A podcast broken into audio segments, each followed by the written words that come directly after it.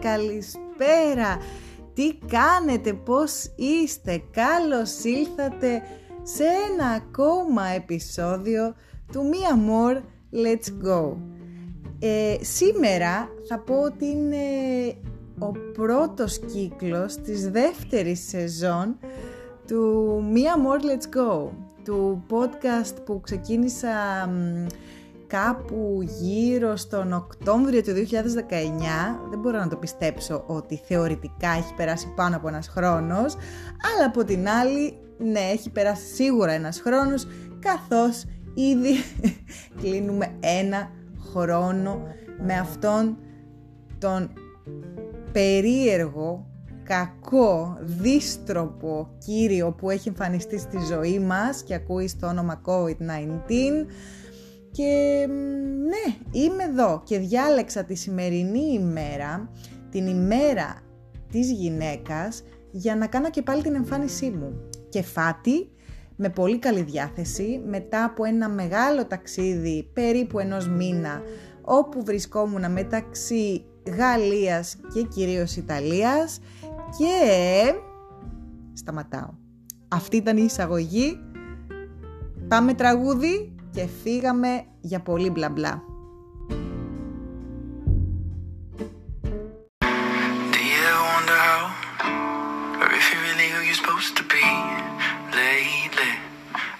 wondering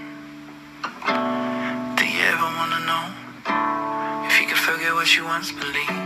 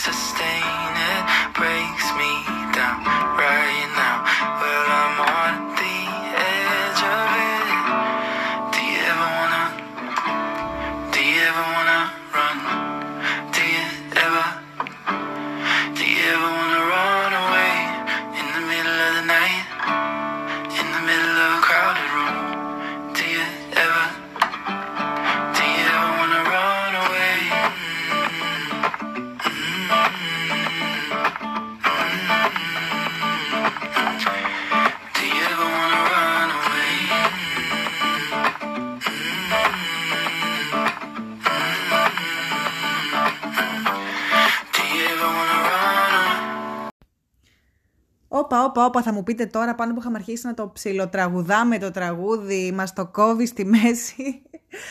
Ο σκοπός ήταν έτσι να πάρετε μια μικρή γεύση. Ε, η ερώτηση αν έχετε νιώσει ποτέ ότι θέλετε να το σκάσετε και να φύγετε μακριά είναι ρητορική θα έλεγα, ειδικά τη σημερινή εποχή, τη, συμ- το, το διάστημα το τελευταίο που ξέρω ότι όλοι σας ανυπομονείτε να μπείτε σε ένα αεροπλάνο, σε ένα καράβι, σε ένα τρένο και να εξαφανιστείτε, να φύγετε από αυτή την καθημερινότητα που ζείτε, που ζούμε και να πάτε σε μέρη άγνωστα είτε μέρη γνωστά και αγαπημένα που έχετε επιθυμήσει και να δείτε δικούς σας ανθρώπους ή και ανθρώπους που δεν μιλάνε καν την ίδια γλώσσα με εσάς.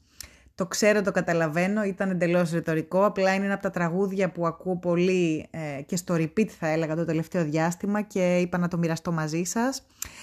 Και γενικά θέλω να μοιραστούμε σκέψεις και συναισθήματα όπως ε, έκανα μ, πάντα για πολύ καιρό και κατά διαστήματα μ, σας τα μετέφερα είτε μέσω από κάποια κείμενά μου είτε μέσα από κάποια stories, κάποια posts στο Instagram. Ε, και να είμαι πάλι εδώ λοιπόν. Γιατί, γιατί συνοποίησα ότι μ, το αγαπώ το προφορικό, το αγαπώ πολύ. Μου θυμίζει και την εποχή που είχα δουλέψει στο ραδιόφωνο, στην ΕΡΤ, προ Χριστού θα πω πλέον, ως φοιτήτρια τότε. Και μ, θυμάμαι, ομολογώ ότι ε, θυμάμαι, λες και πέρασαν 100 χρόνια, αλλά κόντεψε, ε, ότι όταν ε, ανέβαζα ε, podcast επεισόδια κάθε εβδομάδα, ε, μου είχατε δείξει έτσι πολύ αγάπη και φαινόταν ότι σας άρεσε, οπότε είπα να το ξαναπιάσω, να το ξαναπιάσω γιατί σίγουρα έχω πολλά να πω, πολλά να διηγηθώ, ειδικά από το τελευταίο διάστημα που ομολογώ ότι έκανα τα ταξιδάκια μου, είδαν τα ματάκια μου, μάζεψα στις αποσκευές μου πράγματα και τα φέρνω πίσω στην Ελλάδα, Οπότε τι καλύτερο από αυτό το πρώτο επεισόδιο του δεύτερου κύκλου ε, να μιλήσουμε λίγο για το πώς ε, ήταν ε, ο τελευταίος μου μήνας, πώς ήταν η εμπειρία μου στο Παρίσι εν μέσω COVID, πώς ήταν η εμπειρία μου στη Ρώμη εν μέσω COVID, αλλά και γενικότερα τι έχω κρατήσει από αυτόν τον μήνα ταξιδιών γιατί είμαι σίγουρη ότι θα σας ενδιαφέρουν πάρα πολύ αυτά που έχω συγκεντρώσει καθώς ε, λάμβανα αρκετές ε, ερωτήσεις όσο βρισκόμουν εκεί και εννοείται, εννοείται ότι περιμένω κι άλλες και θα προσπαθήσω να σας τις λύσω. Βρέθηκα λοιπόν στο Παρίσι ε, αρχές Φεβρουαρίου πριν ουσιαστικά σχεδόν ένα μήνα. Ε, ο σκοπός ήταν να μείνω κάποιες ημέρες, καθώς είχα κανονίσει μια συνεργασία μέσα στο Παρίσι και παράλληλα εφόσον η κατάσταση εδώ στην Ελλάδα παραμένει όπως είναι, να συνεχίσω να δουλεύω από εκεί. Άλλωστε όταν έχεις ίντερνετ θεωρώ ότι πλέον μπορείς να κάνεις τα πάντα online σχεδόν τέλος πάντων, αλλά ας πούμε τα πάντα όσον αφορά στο κομμάτι της δουλειάς μου. Έτσι λοιπόν βρέθηκα στο Παρίσι αρχές του μήνα του Φεβρουαρίου, όπως σας είπα, σε μία περίοδο που φυσικά και η Γαλλία είναι σε καθεστώς lockdown. Όχι ολικού, αλλά και πάλι σε καθεστώς lockdown. Τι σημαίνει αυτό, επειδή πολλοί ίσως να αναρωτηθούν, ε, αρχικά να πω ότι στο Παρίσι ουσιαστικά αν δεν έχεις λόγο που έχει να κάνει με δουλειά ή με θέματα υγείας, θεωρητικά δεν μπορείς να έρθεις διακοπές. Από την άλλη, δεν σε ελέγχει και κανείς, να το τονίσω αυτό. Ε, οπότε ουσιαστικά μπορείς και να το ρισκάρεις, θα πω, αν θέλεις να ταξιδέψεις μέχρι εδώ.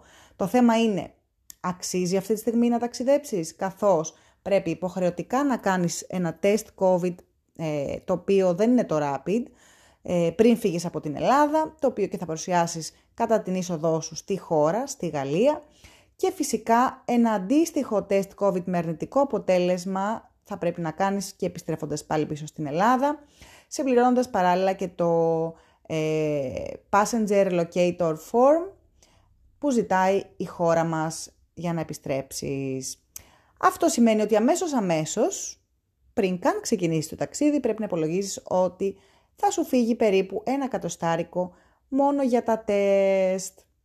Φτάνοντας λοιπόν στο Παρίσι, πρέπει να έχεις στο μυαλό σου ότι αυτή τη στιγμή που σου μιλάω τουλάχιστον, από, το Σεπτε... από τον Νοέμβριο συγγνώμη, μέχρι και σήμερα, αρχές Μαρτίου, ε, βρίσκεται σε καθεστώς lockdown η χώρα, που σημαίνει ότι μπορείς να κάνεις κάποια πράγματα μέσα στην ημέρα σου, αλλά 6 ώρα το απόγευμα θα πρέπει να γυρίσεις και να κλειδαμπαρωθείς στο σπίτι ή στο ξενοδοχείο, καθώς ξεκινάει η απαγόρευση κυκλοφορίας από τις 6 το απόγευμα έως τις 6 το πρωί. Κάθε μέρα και σουκού και καθημερινές. Παράλληλα, όσον αφορά την εστίαση, Υπάρχει μόνο take away δυνατότητα, δηλαδή να παραγγείλεις επιτόπου και να πάρεις μαζί σου τον καφέ σου ή το φαγητό σου και μάλιστα ομολογώ ότι είναι πολύ περιορισμένα και αυτά καθώς αστιατόρια καφέ ήταν αρκετά λίγα ε, και τα περισσότερα που βρήκα στη διαδρομή ήταν ε, κλειστά. Σίγουρα υπάρχουν τα application που έχουμε και στην Ελλάδα τύπου eFood, αλλά και πάλι σίγουρα όλο αυτό το καθεστώς σε λίγο έτσι σου δημιουργεί, πέρα από τη στεναχώρια, σου δημιουργεί ουσιαστικά, χάνεις τα περισσότερα από, από την πόλη.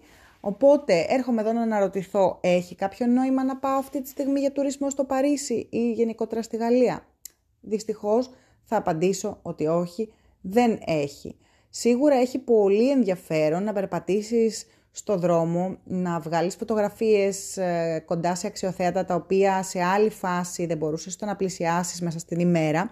Έπρεπε π.χ. να πας πάρα πολύ νωρίς ή πάρα πολύ αργά για να βγάλεις φωτογραφίες σου, να κάνεις τα stories σου, τα βίντεό σου. Τώρα φυσικά όλα αυτά είναι πιο εύκολο να τα δεις και να τα πλησιάσεις καθώς δεν υπάρχει τουρισμός και τις ημέρες που εγώ βρέθηκα στο Παρίσι ομολογώ ότι άκουγα κυρίως γαλλικά γύρω μου. Ήταν πολύ λίγοι ως ελάχιστοι οι τουρίστες.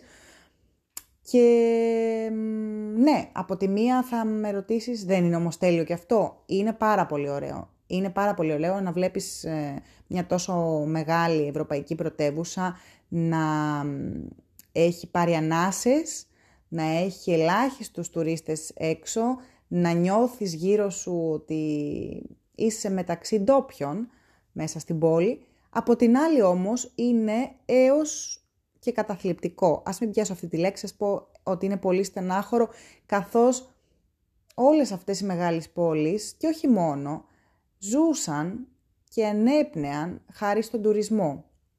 Έτσι, ναι, σίγουρα, επειδή πολύ με ρωτάτε ακόμα και τώρα που έχω επιστρέψει, δεν απόλαυσε το Παρισάκι με λίγο κόσμο, το απολαμβάνεις, αλλά από την άλλη όχι κιόλας.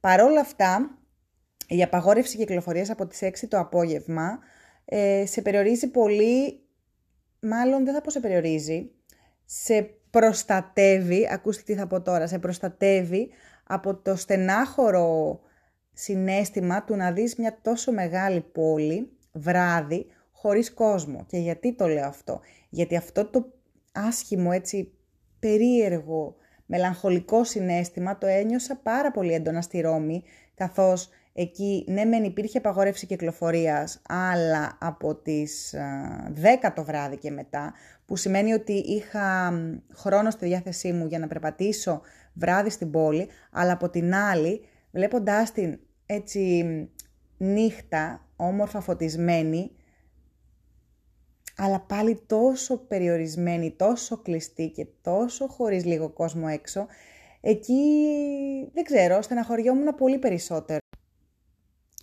Από την άλλη, τη Ρώμη ομολογώ ότι την έζησα πολύ περισσότερο, καθώς ε, η Λάτσιο, ο νομός ας πούμε της Λάτσιος, στην οποία πρωτεύουσα, της οποίας πρωτεύουσα είναι η Ρώμη, ε, έχει χαρακτηριστεί έχει χαρακτηριστεί αυτό το διάστημα ε, ως ζώνη κίτρινη που σημαίνει ότι ε, δεν είναι ούτε πορτοκαλί ούτε κόκκινη άρα για την Ιταλία είναι μια περιοχή όπου μπορείς να κάνεις κάποια πράγματα ε, πολύ πιο εύκολα σε σχέση με άλλους νομούς που αυτή τη στιγμή είναι ακόμα κόκκινοι.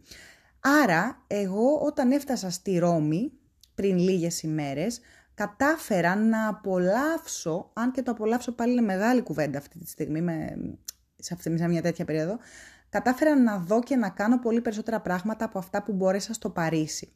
Και αυτό γιατί, γιατί όπως είπα πριν λίγο, η Ρώμη ουσιαστικά είχε ξεκινούσε απαγόρευση κυκλοφορίας από τις 10 το βράδυ μέχρι τις 5 το πρωί, που σημαίνει ότι είχες αρκετό χρόνο να κινηθείς, να τη δεις, να την απολαύσεις και από την άλλη μπορούσες όχι απλά να πάρεις take away, αλλά και να καθίσεις να φας πρωινό και μεσημεριανό και μάλιστα απεριτσένα, όπως το λένε οι Ιταλοί, όπως η καινούριο της επινόηση, το να κάνεις δηλαδή απεριτίβο, που συνήθως γίνεται γύρω στις 5, και ε, dinner και βραδινό μαζί, καθώς τις 6 το απόγευμα όλα τα μαγαζιά της εστίασης ε, κλείνουν.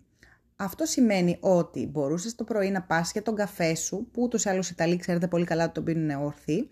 Ε, μπορείς όμως να πας να καθίσεις, να τσιμπήσεις, να πιείς, να φας στους εξωτερικούς χώρους φυσικά όχι μέσα στα εστιατόρια, αλλά στους εξωτερικούς τους χώρους και ομολογώ ότι αυτό η εβδομάδα που ήμουν εκεί ήταν τόσο υπέροχη και με τόσο ωραίο καιρό που βόλευε αυτό, καθώς φαντάζομαι ότι αν έβρεχε όλα αυτά θα παραμένανε κλειστά τα εστιατόρια και τα καφέ. Έτσι λοιπόν μπόρεσα να απολαύσω τον καφέ μου, το απεριτίβο μου, να τσιμπήσω καθιστή, ε, μέχρι τις 6 το απόγευμα, όπου πραγματικά 6 και 1 σχεδόν τα πάντα κλείναν όσον αφορά τα εστιατόρια και τα καφέ.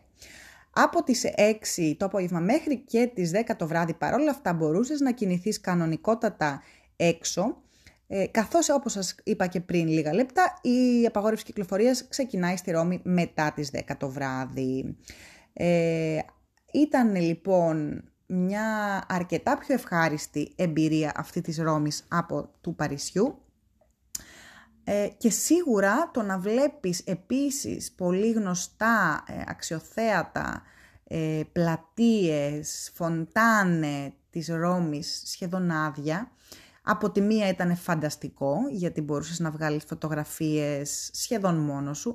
Από την άλλη, ειδικά σε τέτοιες μεγάλες πόλεις όπως είπα και πριν για το Παρίσι, το να βλέπεις τόσο ελάχιστο κόσμο είναι πάρα πολύ στενάχωρο. Φυσικά και στις δύο περιπτώσεις και στις δύο πρωτεύουσες, αλλά και γενικότερα στις δύο χώρες είναι υποχρεωτική η μάσκα σε όλους τους χώρους είτε κλειστούς είτε ανοιχτούς. Έτσι δεν το συζητάμε. Και σε πολλές περιπτώσεις, σε κάποια μπαρ, εστιατόρια και μαγαζιά, γιατί στη Ρώμη ήταν ανοιχτά και μαγαζιά για να κάνεις shopping, κανονικά να κάνεις τα ψώνια σου. Αν, αν και ήταν και στο Παρίσι, απλά εκεί υπήρχε συγκεκριμένο, δηλαδή μέχρι 200 τετραγωνικά μέτρα ε, όσα ήταν τα μαγαζιά μπορούσαν να είναι ανοιχτά, όχι τα πάντα, όχι μόλ, ε, όχι τέτοια μεγάλα τέλος πάντων εμπορικά κέντρα. Ε, σε όλες τις περιπτώσεις πάντως συνήθως υπήρχε και άνθρωπος ο οποίος σου έκανε θερμομέτρηση πριν μπεις μέσα. Δεν μπορώ να πω ότι δεν βρήκα ουρές ή ότι δεν υπήρξε συνοστισμός σε κάποιες περιπτώσεις. Ναι, θα το πω για να μην νομίζουμε ότι μόνο στην Ελλάδα συμβαίνουν αυτά. Απλά ε, για κάποιο λόγο έχει λειτουργήσει μάλλον καλύτερα σε αυτές τις χώρες το σύστημα. Δεν ξέρω. Δεν είμαι εγώ αυτή που θα το κρίνει. Εγώ απλά σας λέω τα facts, τα δεδομένα που βρήκα και στις δυο πρωτεύουσες. και, και θα πω και για τη Ρώμη επίσης, γιατί πολλοί μπορεί να αναρωτιέστε. Ομολογώ ότι και εδώ το να πας σαν τουρίστας δεν είναι ακόμα ανοιχτό. Το, έτσι ότι δεν μας περιμένουν που λέμε ανοιχτές αγκάλες. Πάλι θεωρητικά ε, σου ζητάνε λόγο. Στην Ιταλία είναι και λίγο πιο αυστηρή σε αυτό. Ε, μπορεί να πρέπει να συμπληρώσεις και ένα χαρτί κατά την είσοδό σου στη χώρα. Σου ζητάνε τους λόγους για τους οποίους έρχεσαι στην Ιταλία, είτε είναι δουλειάς είτε είναι υγείας, καθώς ακόμα τυπικά δεν είναι ε, ανοιχτή στους τουρίστες η χώρα. Παρ' όλα αυτά και σε αυτή την περίπτωση δεν είναι δεδομένο, δηλαδή δεν είναι ότι 100% θα σου ζητήσουν το χαρτί. Εγώ απλά θα σας ενημερώνω για την κατάσταση για να ξέρετε, για να μην μου πείτε ότι δεν σας είπα. Από εκεί και πέρα επίσης πρέπει να λάβετε υπόψη σας και εδώ ότι για να μπει στη χώρα πρέπει να, κάνεις, να έχεις μαζί σου ένα ε, τεστ COVID αρνητικό και φυσικά πάλι να επιστρέψεις στην Ελλάδα με το αντίστοιχο αρνητικό τεστ COVID που εξίσου σημαίνει ότι ξεκινάς έχοντας ήδη στο μυαλό σου ένα budget 100 ευρώ που θα σου φύγει σε αυτές τις εξετάσεις. Επίσης να πω ότι ε, πάντα παραμένει λίγο κομπλικέ η φάση του να πρέπει να βρεις ε, εργαστήριο, λαμπορατόριο τέλος πάντων, ε, κέντρο τύπου βιοετρικές, ιδιωτικές κλινικές όπου θα κάνεις το τεστ COVID πριν γυρίσεις στην Ελλάδα και αυτό είναι λίγο pain in the ass γιατί πρέπει να ψαχτείς ώστε να μπορείς να εξασφαλίσεις ότι εκεί που θα κάνεις το, το τεστ COVID σου θα σου στείλουν γρήγορα email εντός 24 ωρών και μάλιστα και στα αγγλικά. Στο Παρίσι, ε, εγώ το έκανα μέσω της φίλης μου που μένει εκεί μέσα από το δικό της δηλαδή account, να το πω έτσι, που με είχε βάλει σαν ε, μέλος, ας το πω έτσι, της οικογένειάς της, οπότε ήταν πιο εύκολο, δεν το έτρεξα εγώ μόνη μου. Ενώ στην ε, Ρώμη, ε, απλά μέσω Google κάθισα να ψάξω λίγο, ε, να βρω ποια, ε, ποιες κλινικές, ιδιωτικές κλινικές ε, προτείνουν τέλος πάντων και το Google και τα reviews διαφόρων ε, users και το ποιες από αυτές και όλες οι κλινικές είναι άμεσες και μάλιστα στα αγγλικά. Επειδή ίσως κάποιοι να θέλετε να, ξέρετε, να μάθετε και ποια είναι αυτή, ε, εγώ βρήκα την Artemisia τέλος πάντων Lab, κοντά στο Τραστέβερε πήγα και την έκανα και μάλιστα το αστείο, όσοι δεν είχατε δει τα stories μου, είναι ότι το ραντεβού που έκλεισα για να κάνω το τεστ COVID ήταν στις 10 παρα 10 το βράδυ. Οπότε, εδώ να πω ότι μιας και μέχρι τις 6 ούτως ή άλλως τα μπάρ ήταν ανοιχτά, το συνδύασα μαζί με κάποιους φίλους να πιούμε, να πάρουμε take away μετά τις 6 απεριτίβο, σπρίτσα, άπερολ, στο Τραστέβερε και να απολαύσουμε και μερικά ποτά πριν πάω για το νυχτερινό μου τεστ COVID ε, λίγο πιο κάτω στις 10 παρα 10. Φυσικά ε, εκείνη την ώρα ξεκίναγε, στις 10 δηλαδή ξεκίναγε και απαγορεύση κυκλοφορίας όπου εννοείται ότι από πριν εγώ είχα φροντίσει να ρωτήσω στη γραμματεία ε, αν θα μου δώσουν κάποια βεβαίωση μετακίνησης για να μην έχω κάποιο πρόβλημα. Εννοείται ότι ήταν δεδομένο αυτό, αλλιώς δεν θα κλείναν τέτοια ώρα το ραντεβού. Και πήγα, συμπλήρωσα τα χαρτιά επιτόπου, η διαδικασία έγινε πολύ γρήγορα και όντως εντός 24 ωρών μου στείλανε στο email μου την απάντηση και στα, και στα Ιταλικά και στα Γαλλικά, αντίστοιχα όταν ήμουνα στη Γαλλία και στα Αγγλικά και μπόρεσα τέλος πάντων να ταξιδέψω και να επιστρέψω στην Ελλάδα. Σε κάθε περίπτωση, ε, επειδή είμαι σίγουρη ότι τώρα θα αναρωτιέστε, όπως και όσο ήμουνα στο ταξίδι που με ρωτάγατε και στο Instagram, ε, θα μιλήσω ειλικρινά, θεωρώ ότι ακόμα δεν είναι η κατάλληλη στιγμή να ε, ταξιδέψετε είτε στη μία είτε στην άλλη πρωτεύουσα, καθώς τα μέτρα είναι πολλά, καθώς δεν μπορείς να απολαύσεις ευχάριστα ε, ούτε τις βόλτες σου, ούτε τα ποτά σου και τους καφέδες σου. Παρ' όλα αυτά δεν το κρύβω ότι για μένα ήταν έτσι μια μεγάλη α, δόση ταξιδιωτική, πήρα την ε, γερές ανάσες, έστω και μέσα από τη μάσκα μου, ε, ταξιδιού, απόλαυσα έστω και έτσι και τις δύο πρωτεύουσες. και παράλληλα καθώς ε, συνδύασα την Ιταλία και με ταξίδι δουλειάς που είχε να κάνει με την κρουαζιέρα που είμαι σίγουρη ότι πολλοί από εσάς παρακολουθήσατε αλλά θεωρώ ότι αξίζει να κάνω ένα ξεχωριστό podcast για την κρουαζιέρα, δεν θα πω περισσότερα εδώ. Συνολικά μπορώ να πω ότι στον ένα μήνα ταξιδιού ε, αυτό που είδα είναι ότι και οι δύο χώρες όπως και να έχει, προσπαθούν να προχωρήσουν.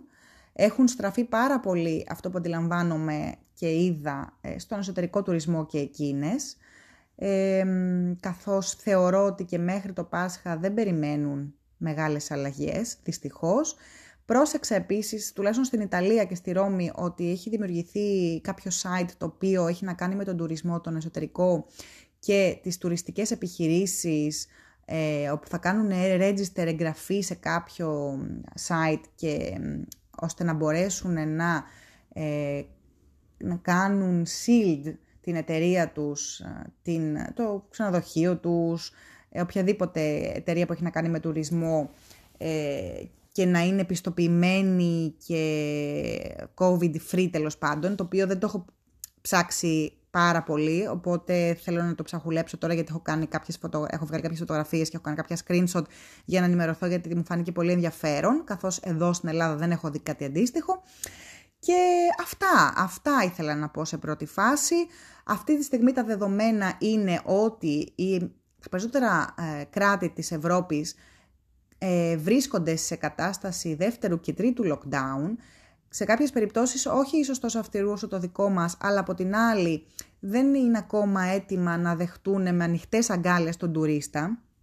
Στις περισσότερες περιπτώσεις ε, πρέπει να μείνεις ε, και καραντίνα, να κάνεις 5 με 7 μέρες καραντίνα στη χώρα που μπαίνεις, που αυτό δυσκολεύει την κατάσταση και νομίζω ότι πλαγίως σου λέει κιόλας εσύ σαν τουρίστας ότι μάλλον μην έρθεις ακόμα. Ε, όπως και να έχει αυτή τη στιγμή και η Ελλάδα, η επιστροφή μας στη χώρα μας, όσοι μένουμε στην Ελλάδα, εξίσου σου λέει πλαγίως ότι καλύτερα μην φύγεις από την Ελλάδα γιατί πρέπει να κάνεις 7 μέρες καραντίνα μετά. Και καλά αν δουλεύεις από το σπίτι, αλλά άμα έχεις μια δουλειά γραφείου ή τέλος πάντων δουλειά που πρέπει να βρεθείς, να παρευρεθείς στο χώρο εργασίας σου, το να κάνεις διακοπές τρεις μέρες και μετά οι πέντε ε, γιατί έχεις απειβδίσει και το καταλαβαίνω, αλλά μετά να έχεις και 7 μέρες που πρέπει να μείνεις κλεισμένος στο σπίτι σου, φαντάζομαι ότι πάλι δυσκολεύει τον τουρίστα από το να πάρει απόφαση τελικά να ταξιδέψει αυτή την περίοδο. Έτσι. Από εκεί και πέρα, ε, τα δεδομένα της στιγμής λένε αυτό, ότι για να φύγεις από την Ελλάδα πρέπει συνήθως στις περισσότερες περιπτώσεις να έχεις PLF form και για να βγεις από τη χώρα και φυσικά αρνητικό τεστ COVID και στις χώρες που θα πας εννοείται ότι πριν πρέπει να τσεκάρεις, δηλαδή μην περιμένετε τώρα από το δικό μου podcast εδώ να σας πω αν αύριο το Βέλγιο είναι ανοιχτό ή αν δεν θέλει καραντίνα π.χ. η, η Ολλανδία αντίστοιχα. Το ψάχνετε σε κάθε ε, site, κάθε χώρας του Υπουργείου Συνθός Εξωτερικών τους ε, ενημερώνει. Εγώ σας είχα πει και σε κάποιο live βίντεό μου για το ένα application που είχα βρει, το οποίο δεν ξέρω κιόλας αν είναι από η ATA, από ποιος το έχει φτιάξει, που είναι το Reopen Europe και μπαίνεις στο application αυτό, βάζεις τη χώρα που θέλεις θεωρητικά να ταξιδέψεις και βλέπεις τι περιορισμούς έχει, τι αλλαγές, ποια είναι η κατάσταση ε, COVID στη χώρα αυτό το διάστημα, οπότε τσεκάρετε το και αυτό πριν οποιαδήποτε απόφαση. Ε, τι άλλο, ναι, η Λατινική Αμερική ακόμα έχει τα σύνορά της κλειστά στις περισσότερες χώρες. Η, το Μεξικό νομίζω παραμένει ανοιχτό, αλλά μέσα κατάσταση που ρώτησα από φίλους που ζουν στο Μεξικό είναι λίγο ό,τι να είναι. οπότε, ακόμα και αν έχει ανοιχτά σύνορα το Μεξικό, σε αντίθεση π.χ. με την Αμερική, ε, δεν νομίζω ότι έχουν ξεκινήσει ακόμα εμβολιασμούς και τα σχετικά, οπότε δεν ξέρω την κατάσταση την πρακτικά τι γίνεται. Άλλες χώρες έχουν full εμβολιαστεί, όπως το Ισραήλ που μιλούσα με φίλοι, η οποία μου είπε ότι σχεδόν όλοι έχουν εμβολιαστεί. Βέβαια είναι και μικρό κράτος πλέον, ε, όχι πλέον, συγγνώμη.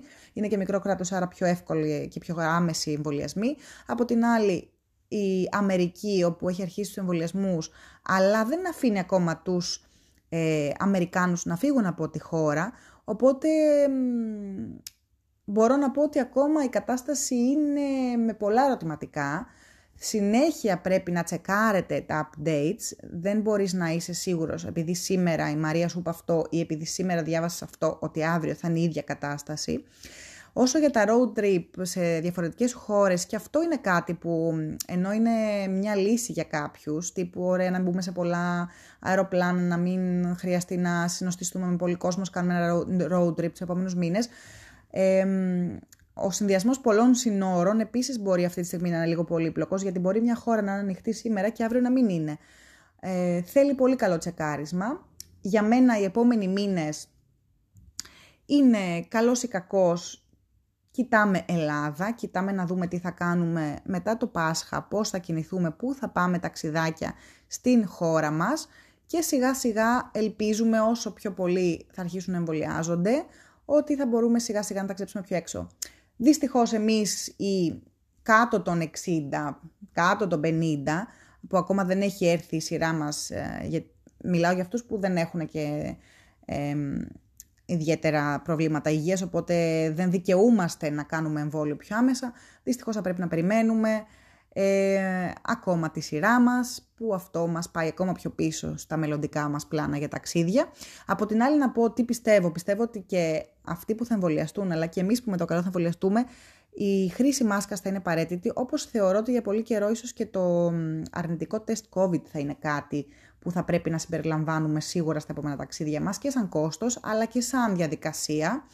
Οπότε ναι, ακόμα είμαστε σε μια φάση pending θα έλεγα ε, μέχρι να αποφασιστεί και ένα ίσως κοινό σύστημα ελέγχου είτε στην Ευρώπη είτε και γενικότερα στον κόσμο ε, για τα επόμενα βήματα στον τουρισμό και στα, στο πώς θα κινούμαστε από εδώ και πέρα. Ε, αυτό, ε, δεν θέλω να μακρηγορήσω άλλο. Νομίζω ότι μια μικρή έτσι δόση από τα δύο ταξίδια που έκανα στις δύο μεγάλες αυτές πρωτεύουσες, τι τα πήρατε, την πήρατε την, την ε, δόση σας.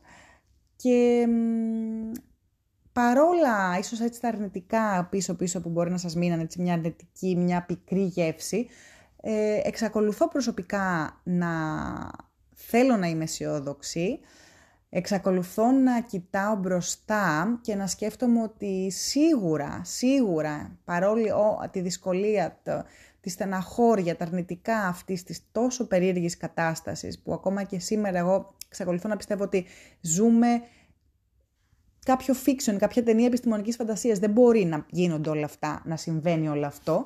Παρ' όλα αυτά θέλω να βλέπω το, και τα θετικά, ότι υπήρξαν θετικά από όλο αυτό, ότι θα υπάρξουν και άλλα θετικά, ότι θα είμαστε πολύ πιο ε, προσεκτικοί και υπεύθυνοι στον τρόπο που ταξιδεύουμε, στις επιλογές που κάνουμε για μελλοντικούς προορισμούς, στον τρόπο που προσέχουμε την υγεία μας, που προσέχουμε το διπλανό μας, που προσέχουμε τη φύση, έτσι. Οπότε σίγουρα θα δημιουργηθούν και καινούργιες ευκαιρίες, είτε στο κομμάτι της εργασίας, είτε στο, στο ξενοδοχειακό, στον τουρισμό.